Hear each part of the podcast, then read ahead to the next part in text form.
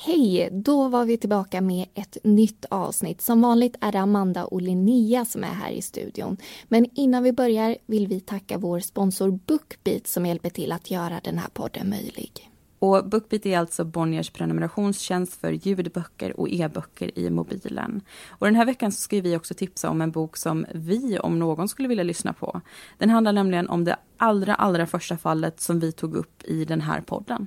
Ja, och boken heter Hur man löser ett spaningsmord skriven av Joakim Palmqvist. Och det är en sann historia som skildrar försvinnandet och mordet på Göran Lundblad. Och det var faktiskt en privatperson, Therese Tang, som spelade en stor roll för att det här fallet skulle lösas överhuvudtaget. Och den här boken beskriver hennes version av det som hände. Och det finns ju en anledning till att vi valde att ha det här som första avsnitt. För det här är ju en historia som är svår att förstå att det verkligen har hänt på riktigt. Det skulle precis lika gärna kunna vara en kriminalroman för den innehåller ju både kärlek, svartsjuka, svek och lögner. Men det har alltså hänt på riktigt och genom att skapa ett konto på www.bookbeat.se och ange rabattkoden Mordpodden så kan du lyssna gratis och obegränsat under en månads tid. Och om du gillar den här boken och vill lyssna på fler inom true crime så är det bara att spana in topplistan för den genren. Där hittar du nämligen Bookbeats alla favoriter. Så in och lyssna nu under sommaren men eh, först så får du jättegärna lyssna på det här avsnittet av Mordpodden.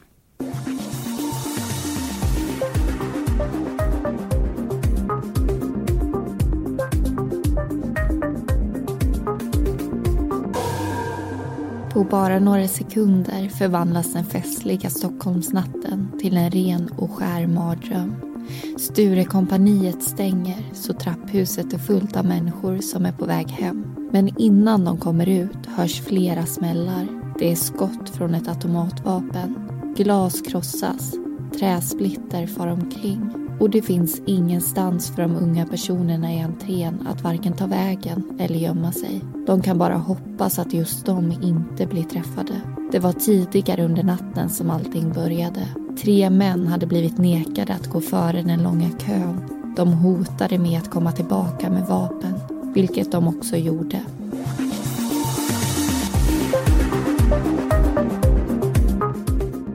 Du lyssnar på Mordpodden en podcast om den mörka verkligheten. I veckans avsnitt berättar vi om Stureplansmorden.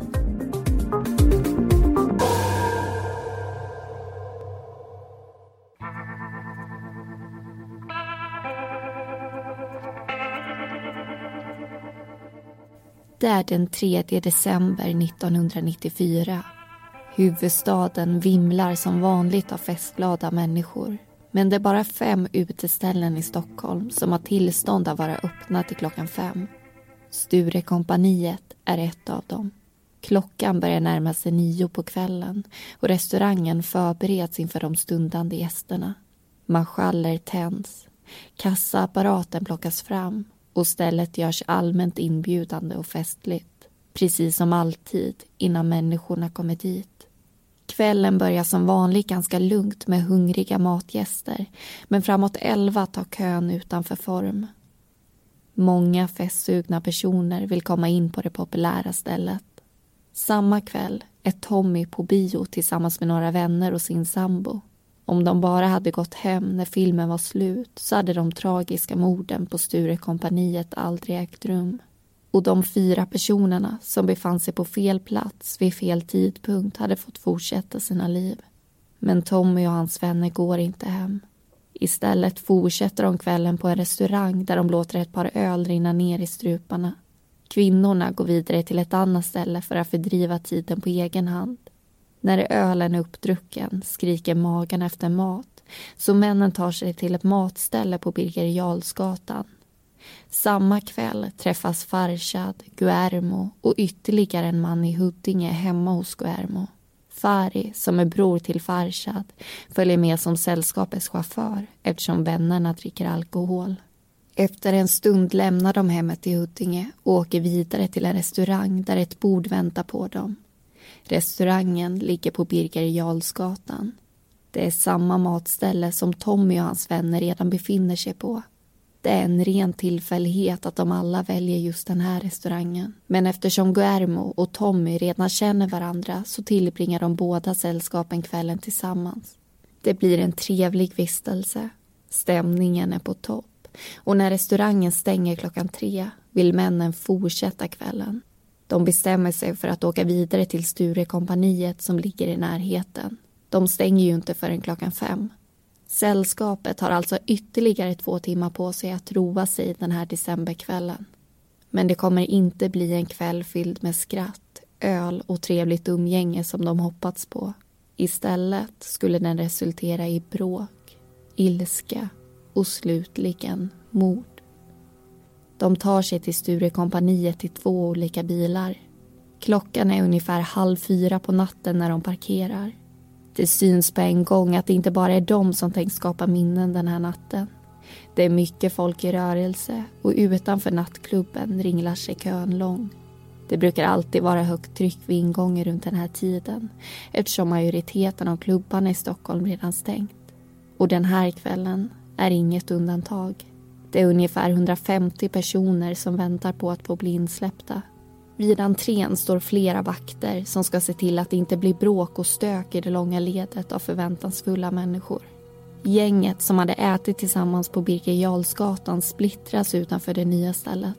Några släpps in på en gång, men Tommy, Guermo och Farshad får vänta. De är inte sugna på att stå och häcka sist i kön utan tränger sig fram i ledet för att höra med vakterna om de inte kan få bli insläppta. Men när de frågar får de inte det svaret och bemötande som de hoppats på. Tvärtom får de till svar att de ska ställa sig sist i kön. Ordväxlingen, som började med en fråga, blir mer och mer aggressiv. Männen försöker ta sig under ett av repen men vakterna förklarar att det inte fungerar på det sättet och ber dem avlägsna sig från platsen. De är inte längre välkomna. Men det tänker inte männen acceptera. Det går så långt att Guermo och vakten Konrad börjar slåss. Sparkar och slag utdelas från båda håll under slagsmålet. Konrads vaktkollega Viktor rycker in och tar hand om Tommy. Den vältränade vakten, som är nästan två meter lång och väger över 100 kilo har inga bekymmer att få ner mannen på marken. Där håller han fast honom i ett säkert grepp. Efter en stund kommer polisen till platsen och tar namnuppgifter för att skriva en anmälan om misshandel. Guermo och Tommy vill anmäla vakterna som i sin tur vill göra en motanmälan. Det hela lugnar ner sig när polisen kommer dit men innan männen som blivit nekade att gå förbi kön lämnar platsen går Guermo fram och ger vakten Viktor en örfil. Sen går de. På väg därifrån ropar männen att de kommer komma tillbaka med vapen och att vakten Viktor kommer vara död inom 30 timmar. Tyvärr ingår det i vakternas vardag att få utstå hot och trakasserier. Vanligtvis är det bara tomma ord och ingenting de brukar ta på speciellt stort allvar. Men det är någonting speciellt med de här aggressiva männen och hur de uttalar hoten. Vakterna förstår att det ligger någonting bakom orden som skriks. Trots den känslan gör de ingen polisanmälan. Förhoppningsvis är det här bara ett vanligt krogbråk med ovanligt hotfulla och aggressiva män. Men tyvärr skulle det hela utvecklas till någonting betydligt värre som skulle ta flera oskyldiga människors liv. Männen menade nämligen vad de sa. Tommy, Guermo och Farshad kokar av ilska. De känner sig kränkta och förnedrade efter händelsen utanför Sturekompaniet. Kvällen som hade börjat så bra var nu helt förstörd och det tänker de inte acceptera. De upplever det som att de måste vinna tillbaka sin heder och respekt. Visa att det inte är okej att behandla dem på det här sättet. Så istället för att gå och lägga sig ber de Fari skjutsa dem i Farshads bil till Hagsätra. Där förvarar nämligen Tommy en del vapen i sin svågers källarförråd. Vad som planeras och sägs under bilresan vet man inte helt säkert. Men enligt männen själva var deras plan att Tommy skulle använda sina vapen för att hota vakterna medan Farshad och Guermo skulle misshandla vakten Viktor som tryckt ner Tommy på marken. När de är framme i Hagsätra öppnar Tommy bildörren och lämnar fordonet. Förrådets ägare ligger och sover men Tommy väcker honom och ber om nyckel. Han säger att han ska ut och ha lite kul med sina vapen. Men att det innebär att han kommer rikta dem mot en vakt vid Sturekompaniet berättar han inte. Tommy hämtar en automatkarbin av norsk tillverkning med beteckning AG3. Automatvapnet är skyddat av ett fodral i form av en grön militärväska. Med vapnet i famnen hoppar han tillbaka in i bilen igen och färden går nu återigen till Stockholm city under tiden passar Tommy på att ladda magasinet med 20 patroner. Fari parkerar bilen på Lässmakargatan och får order från de andra att stanna där medan de själva beger sig mot Stureplan för att förbereda. Efter några minuter är de tillbaka igen och säger till Fari att köra dem till Engelbrektsplan. Där lämnar de bilen och fortsätter till Humlegården. Vapnet följer med. De stannar på en plats där de har uppsikt över Sturekompaniet. Guermo bär en knälång rödbrun oljerock. Tommy har på sig en grön dunväst och Farshad en ribbstickad tröja och en midjekort skinnjacka. Trots att klockan närmar sig stängning är det fortfarande liv och rörelse utanför restaurangen. Det oroar Guermo. Dessutom har de inga masker så risken är stor att de kommer bli igenkända. Han föreslår därför att de ska avbryta sina planer och åka därifrån men det tycker inte Farshad. Vapnet tas istället ut från sitt fodral som lämnas kvar på marken. Det numera oskyddade automatvapnet håller Guermo tätt mot sin kropp under rocken för att dölja det för omvärlden. Männen närmar sig Sturekompaniet. De går på rad med Guermo och vapnet i mitten. Ungefär 20 meter från restaurangentrén precis intill en port stannar de. På det viset kan de hålla koll på vad som händer vid dörrarna utanför entrén. Klockan har nu passerat fem. Sturekompaniet har precis stängt men det rör sig fortfarande mycket människor i området. Många befinner sig också i trapphuset och är på väg ner för att ta sig ut från lokalen. Männen som hittills hållit sig i bakgrunden och bara iakttagit området har nu satt. Plötsligt sliter Tommy tag i vapnet som Guermo fram till nu haft hand om han gör en mantelrörelse och avlossar sedan två till tre skott mot fönstret till ett bageri alldeles intill Sturekompaniet.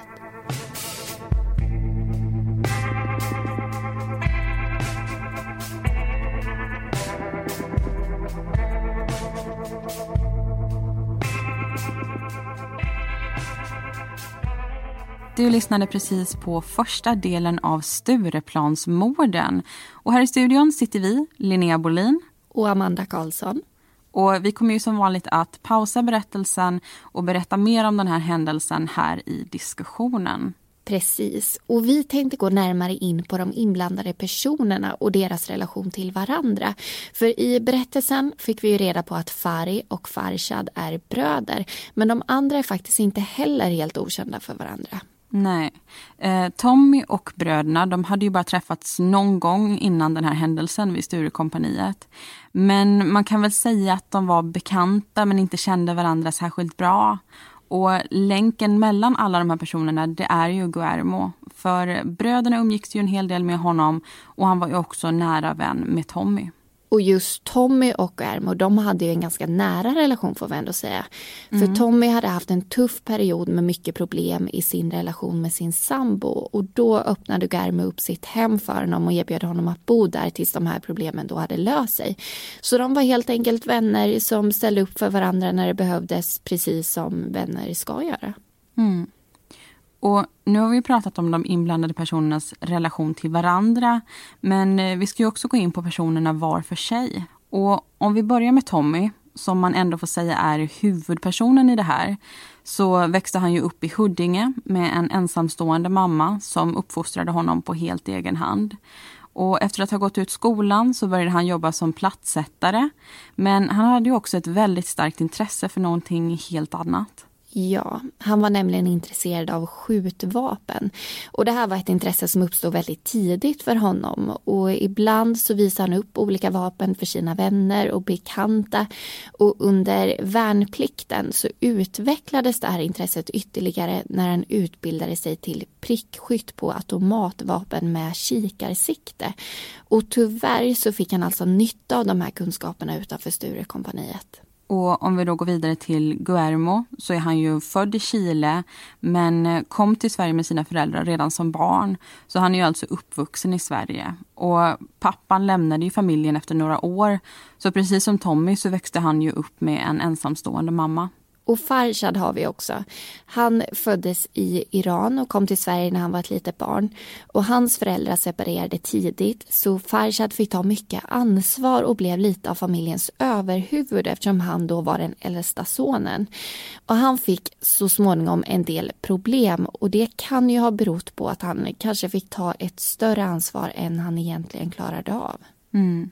Och en man utanför familjen han såg ju hur Farshad började komma in på villovägar och erbjöd honom att hjälpa till att driva en livsmedelsbutik tillsammans med honom. Och den yngre brodern Fari han hjälpte ju också till där ganska mycket och såg upp till sin storebror. Ja, bland annat så körde han runt mycket på sin storebror när Farshad hade druckit alkohol. Ett exempel som vi även ser i det här avsnittet. Och eftersom han såg upp till Farshad som bestämde mycket i familjen så ifrågasatte han inte speciellt mycket utan han gjorde i stort sett det som storebrodern bad honom om. Mm. Och nu vet vi lite mer om personerna som det här fallet handlar om och också hur deras relation ser ut till varandra. Men eh, innan vi hoppar tillbaka till berättelsen och lyssnar på fortsättningen så vill vi som vanligt passa på att tipsa er om Radioplay-appen. Där hittar ni Mordpodden men också många andra poddar. Och det, det, det, här ska vi också säga att där kommer avsnitten ut direkt när vi publicerar dem och det gör vi ju på natten mellan lördagar och söndagar. För mm. vi får ganska ofta frågor om varför de nya avsnitten inte syns i de andra apparna. Men det tar alltid en stund för iTunes att ge den informationen till alla ställen. Så det är inte vi som publicerar dem i alla de här apparna. Så vårt tips för att slippa vänta det är att antingen ladda ner Radioplay-appen eller prenumerera på podden i Podcaster. För då kommer avsnitten så fort vi har publicerat dem. Jajamän. Men eh, nu ska vi lyssna på andra delen av Stureplansmorden. För mardrömmen utanför Sturekompaniet har precis börjat.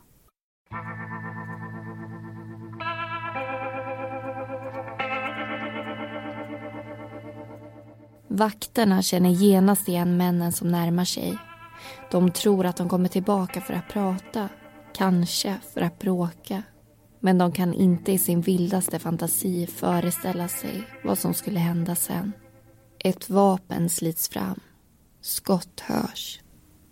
Det är Tommy som skjuter mot fönstret till ett bageri alldeles intill Sturekompaniet. Något av dem träffar i väggen bredvid fönstret men ett går genom glasrutan. Man tror också att ett skott träffar i stenläggningen på gångbanan.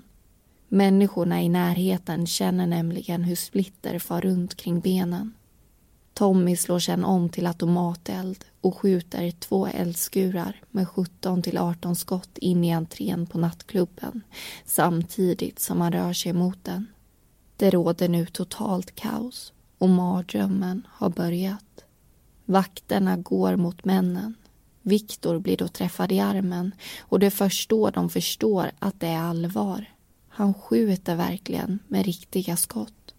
Vakterna vänder sig om och springer tillbaka mot entrén och ropar till människorna i trapporna att backa. Ett av fönstren i dörren till restaurangen krossas. Människorna som är kvar i trapphuset får glas och träsplitter över sig. Vakten Viktor försöker dra igen dörren efter sig, men hinner inte. Han blir träffad av fyra kulor i ryggen. Skotten ekar i byggnaden så ingen förstår varifrån de kommer. Det resulterar i att människor på dansgolvet försöker ta sig ner för trappan och ut medan folk i trapphuset försöker ta sig upp och in. Det blir helt enkelt totalstopp. Krutdoften sprider sig.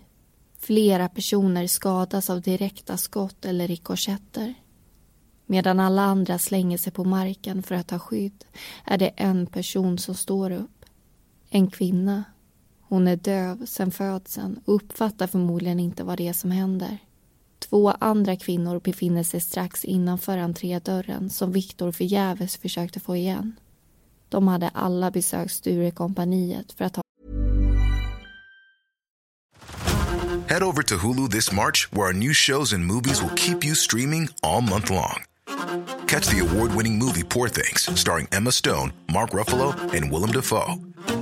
Check out the new documentary, Freaknik The Wildest Party Never Told, about the iconic Atlanta Street Party. And don't miss FX's Shogun, a reimagining of the epic tale starring Anna Sawai. So, what are you waiting for? Go stream something new on Hulu. en trevlig kväll med sina vänner och var nu på väg hem. Men för alla tre kvinnor tar livet slut den natten. En av dem avlider på platsen, en annan på väg till sjukhuset och den tredje får så allvarliga skottskador att hon två dygn senare avlider på sjukhuset. Inte heller vakten Viktors liv går att rädda. Alla fyra offer var strax över 20 år gamla. Totalt skadas 21 personer i kaoset som utbrutit. Fyra döda är fyra personer för mycket. Men eftersom så många människor befann sig i trapphuset när Tommy började skjuta är det närmast ett under att inte ännu fler föll offer den kvällen. Så fort skottlossningen är över larmas polis och ambulanser till Stureplan som efter attacken nästintill liknar en krigszon. Vissa människor står och skakar. Andra kräks. Sjukvårdarna är förvirrade. Polisen är förvirrad. Sturekompaniets gäster och förbipasserande är förvirrade. Ingen kan begripa vad det var som precis hände. De som behöver sjukvård förs med ambulans till olika sjukhus. Men många av dem som klarar sig bra fysiskt är svårt chockade psykiskt och förs i buss till Karolinska sjukhuset för att få hjälp att bearbeta sina förfärliga upplevelser. Strax före klockan sex på morgonen ringer kriminalkommissarie Wiedes telefon.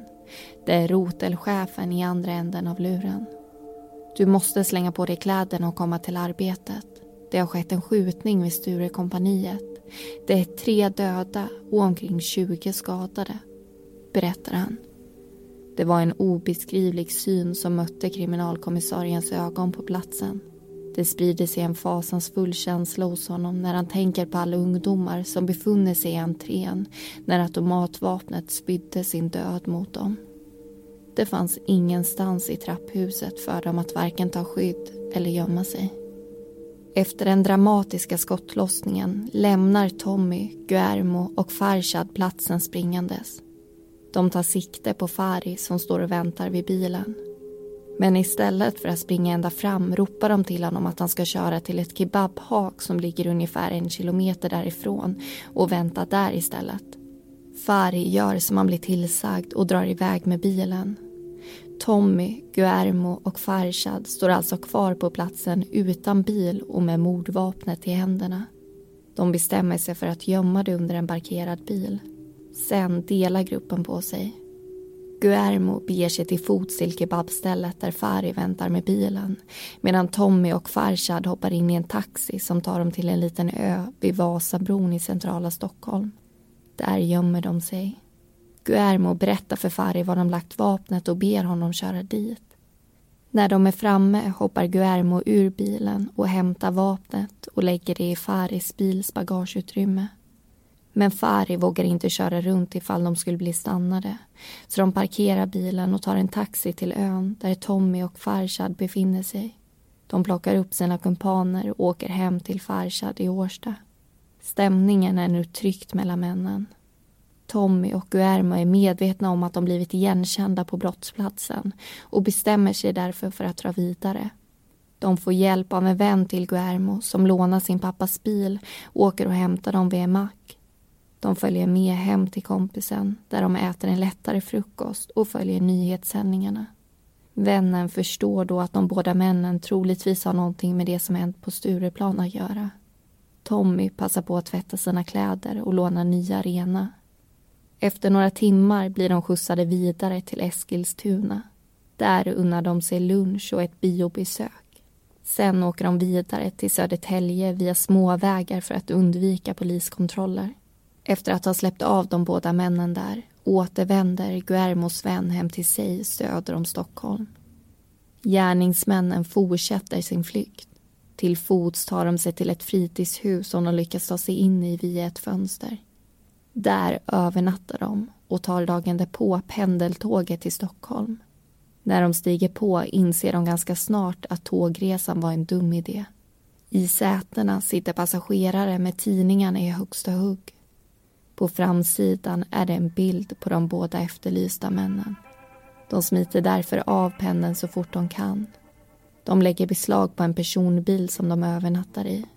Hela tiden är de medvetna om att polisen troligtvis är de hack i häl.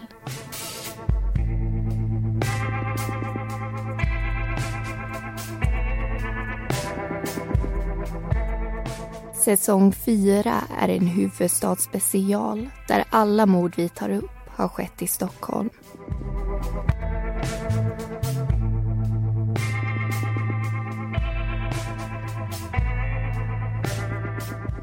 Då var vi tillbaka i studion efter att ha lyssnat på andra delen av Stureplansmorden. Och någonting som vi ska gå in på och som blev väldigt väldiskuterat i efterhand med det här fallet det är att polisen valde att gå ut med Guermos och Tommys identiteter i medierna väldigt tidigt. Ja, ni hörde ju att de såg sig själva på framsidan av tidningarna på det här pendeltåget. Medierna gick alltså ut med både namn och bild på dem och vände i stort sett ut och in på deras liv. Och det här ser vi ju ganska ofta att man genom tidningarna får veta vem gärningspersonen är. Men det som man reagerade på i det här fallet det var att det gjordes så tidigt i utredningen. De här männen var ju faktiskt bara misstänkta. Och nu var det ju rätt personer, som tur var, som hängdes ut i medierna. Men om det inte hade varit det så kunde det ha blivit ganska problematiskt. Och anledningen till att polisen valde att ta hjälp av medierna i just ett sånt här tidigt skede, det var ju för att man var orolig för att de här männen kunde vara farliga för allmänheten. Ett av de värsta tänkbara scenarierna det var ju att de hade kvar mordvapnet och att de planerade inför en ny attack. Mm. Men som tur var så skadade inte det här beslutet den fortsatta utredningen utan det hjälpte polisen istället att få in väldigt många tips. Men om det var rätt eller inte att göra på det här sättet det finns alltså delade meningar om. Mm. Och när vi ändå är inne på medierapporteringen och Tommy så kanske ni har sett att det har skrivits en hel del om honom de senaste åren. Och det är ju trots att det här fallet är över 20 år gammalt. Mm. Och det beror ju på att han dömdes till livstidsfängelse och har efter det ansökt om att få sitt straff tidsbestämt. Och 2014 så beslutade Örebro tingsrätt att det här livstidsstraffet skulle omvandlas till 33 år. Men Göta hovrätt gick emot det beslutet och 2016 så upprepades nästan den här historien igen. Ja, det gjorde den. För i april 2016 så beslutade Örebro tingsrätt att tidsbestämma Tommys straff till 36 år. Vilket innebar att han då skulle ha blivit villkorligt frigiven i slutet av 2018. Men eh, precis som första gången så gick det vidare till Göta hovrätt som tyckte att det var för tidigt för att väcka den här frågan om en omvandling av straffet. Och de rev upp tingsrättens tidigare beslut. Och tingsrätten motiverade sitt beslut med att Tommy hade viljan till positiva förändringar av livsval och personlighet. Och hovrätten höll med om att han hade visat en positiv utveckling men skrev att risken för återfall i allvarlig brottslighet fortfarande var för stor för att, för att göra det till ett tidsbestämt straff. Mm. Och vad vi förstår så är ju det också det senaste beskedet som har kommit. Så än så länge sitter han kvar. Och det är så himla roligt när ni som lyssnar skickar mejl till oss eller skriver till oss på Facebook och delar med er av era egna tankar gällande rättssystemet och fallen vi tar upp. Mm. Och vi har förstått att det är många som är upprörda över att livstidsfängelse oftast inte innebär just livstidsfängelse, vilket jag också har reagerat på. Men eh, i Sverige så är ju alltså livstidsfängelse lagens strängaste straff så för den som döms till det så är det ju ändå ett väldigt hårt straff.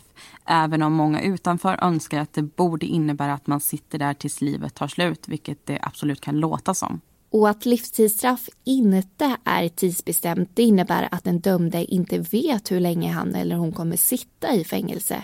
Men efter att man avtjänat minst tio år av sitt straff så har man då möjlighet att ansöka om att få straffet tidsbestämt, alltså få livstidsstraffet till ett visst datum. Och det är det som Tommy försökt men misslyckas med. Mm. Men eh, nu tycker jag att det är dags att lyssna på den sista delen av Stureplansmorden. Vi ska nu få veta mer om hur polisens arbete gick till efter skottlossningen vid nattklubben.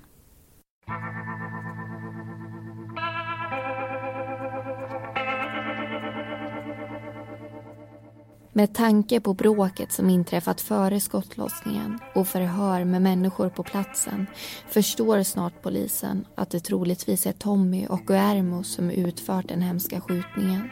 De anhålls i sin frånvaro och ett rikslarm utfärdas.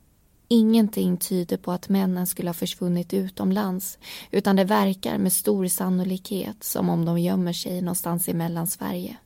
Drygt hundra polismän engagerar sig i jakten och kontrollerar olika platser där de anhållna skulle kunna befinna sig. Husrannsakan genomförs hos Guermo. De bryter upp dörren och går in med tårgas i lägenheten. Men den är tom, vilket såklart är en besvikelse för polisen. Medan polisjakten är i full gång samlas människor utanför Sturekompaniet bland tända ljus och marschaller för att hedra offren och samtidigt försöka förstå det ofattbara som precis hänt. En brottsplatsundersökning genomförs vid nattklubben och det finns mycket för teknikerna att upptäcka. Ett fulladdat magasin till en automatkarbin rymmer 20 patroner och på platsen hittar teknikerna 19 patronhylsor.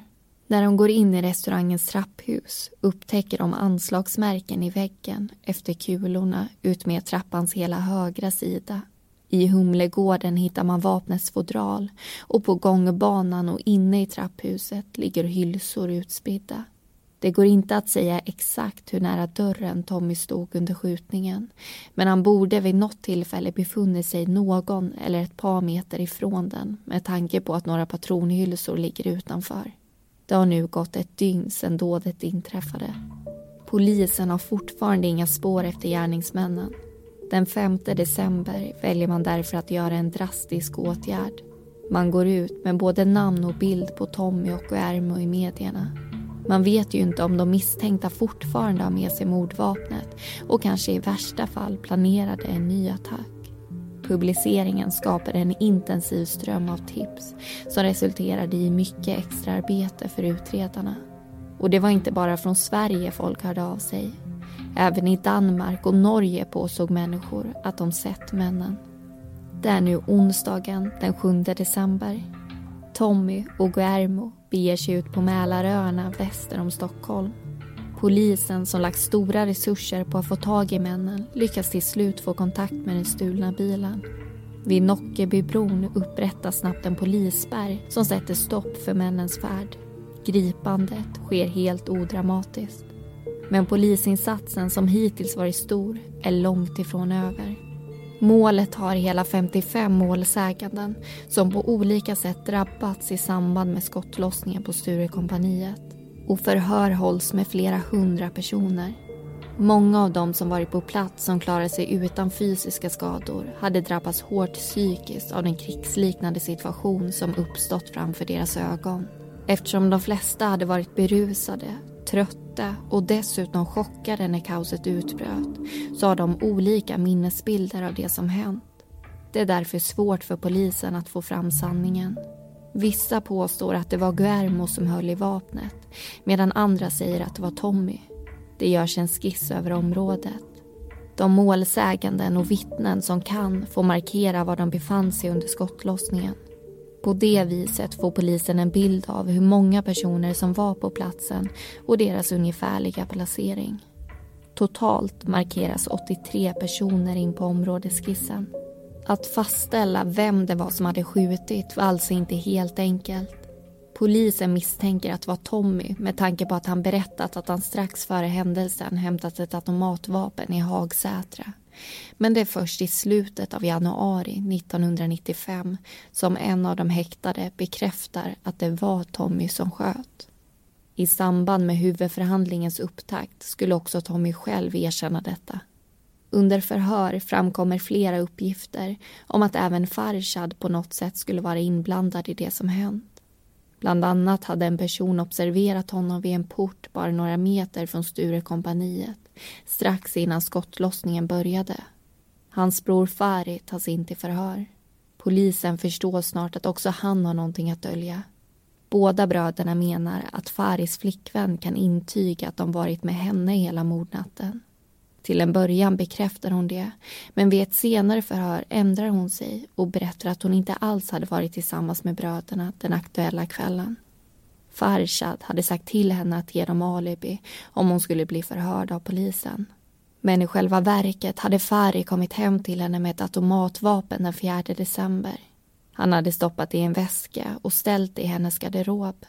Några dagar senare hade en man och en kvinna som hon inte kände kommit förbi och hämtat upp det. Efter att flickvännen berättat sanningen erkänner även Fari att han hade varit chaufför åt Tommy, Guermo och Farshad. Det var han som hade skjutsat dem till Hagsätra där de hämtat upp mordvapnet. Han berättar att han hade fått order av sin bror att göra sig av med vapnet. Alternativet som först dök upp i hans huvud var att gömma det hos flickvännen norr om Stockholm. Det var också det han gjorde. Hon var dock inte sugen på att ha ett vapen hemma i sin bostad men pojkvännen lovade att det bara skulle vara där en kort liten stund. Han skulle fixa någon som kom och hämtade det. Mannen, som mycket riktigt kom förbi en stund senare, var en av Faris vänner.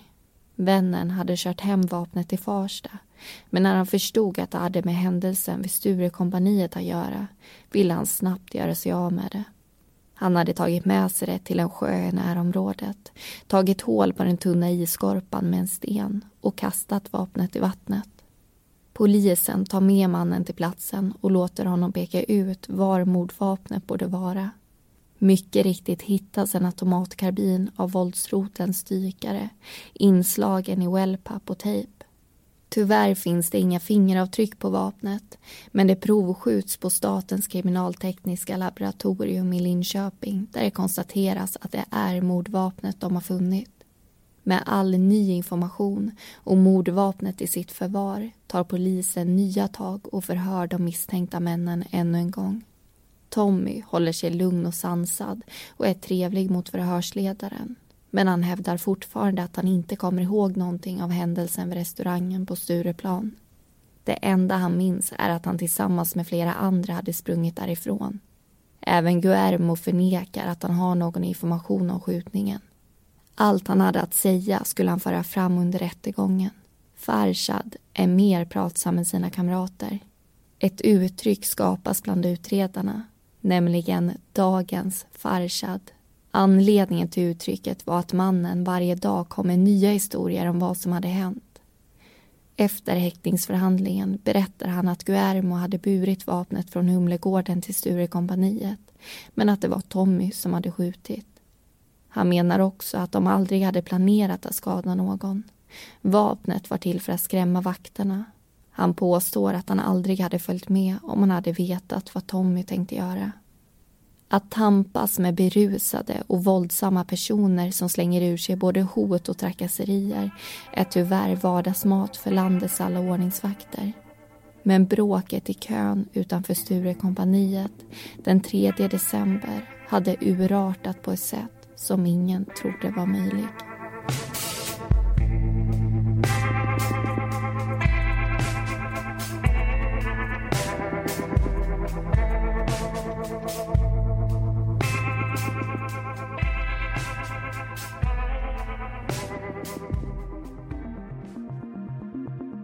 Sammanlagt åtalades tio personer för olika brott. Farshad och Guermo dömdes av Stockholms tingsrätt till tio års fängelse och Tommy till livstidsfängelse.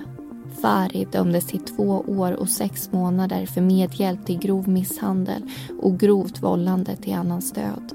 Ärendet överklagades både till hovrätten och Högsta domstolen. Slutligen dömdes Farshad och Uermo till sex års fängelse för medhjälp till grovt vållande till annans död. Tommys dom fastställdes i hovrätten. Tack för att du har lyssnat på Stureplansmorden. Konrad och Viktor heter egentligen någonting annat och informationen är hämtad från den nordiska kriminalkrönikan från 1996. Domarna i fallet och artiklar om två veckor är vi tillbaka med det sista avsnittet för den här säsongen och då ska vi berätta om greven.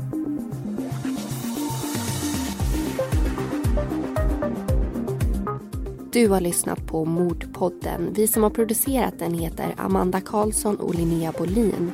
Bakgrundsmusiken var Lightless Dawn och Soaring av Kevin MacLeod och Deep Space av Audionautics.